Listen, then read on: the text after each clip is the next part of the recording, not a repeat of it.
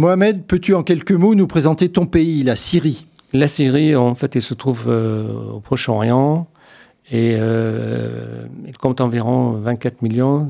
Damas, sa capitale. C'est un pays très important dans le monde et mondialement aussi. C'est un carrefour géostratégique. Euh, il y a des communautés euh, sunnites et puis euh, une petite communauté chrétienne.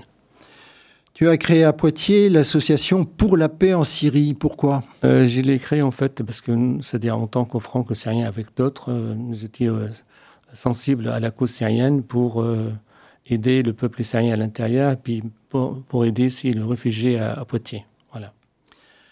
Alors le peuple syrien euh, souffre pour euh, plusieurs raisons. Euh, d'abord parce qu'il y a une dictature et puis ensuite la catastrophe d'il y a quelques semaines. Est-ce que tu peux nous, expliquer ça? C'est vrai ce que vous dites. En fait, le peuple syrien souffre depuis 50 ans sous un régime totalitaire qui essaye toutes les violences contre la population et à partir de 2011, il a essayé en fait toutes sortes de, violences contre la population.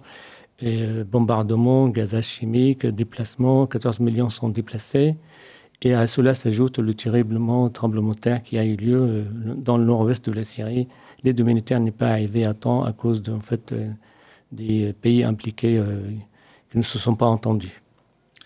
Alors comment, ici à Poitiers, on peut aider le peuple syrien? On peut les aider, franchement, administrativement, et donner quelques cours de français et puis parler de leur cause, parce que ce, peuple mérite en fait la justice et la paix et la démocratie.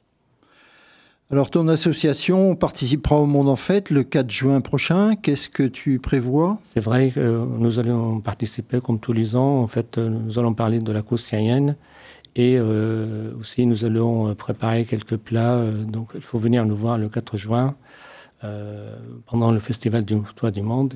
Il y a aussi une, exposition euh, au Toit du Monde à partir de 22 mai.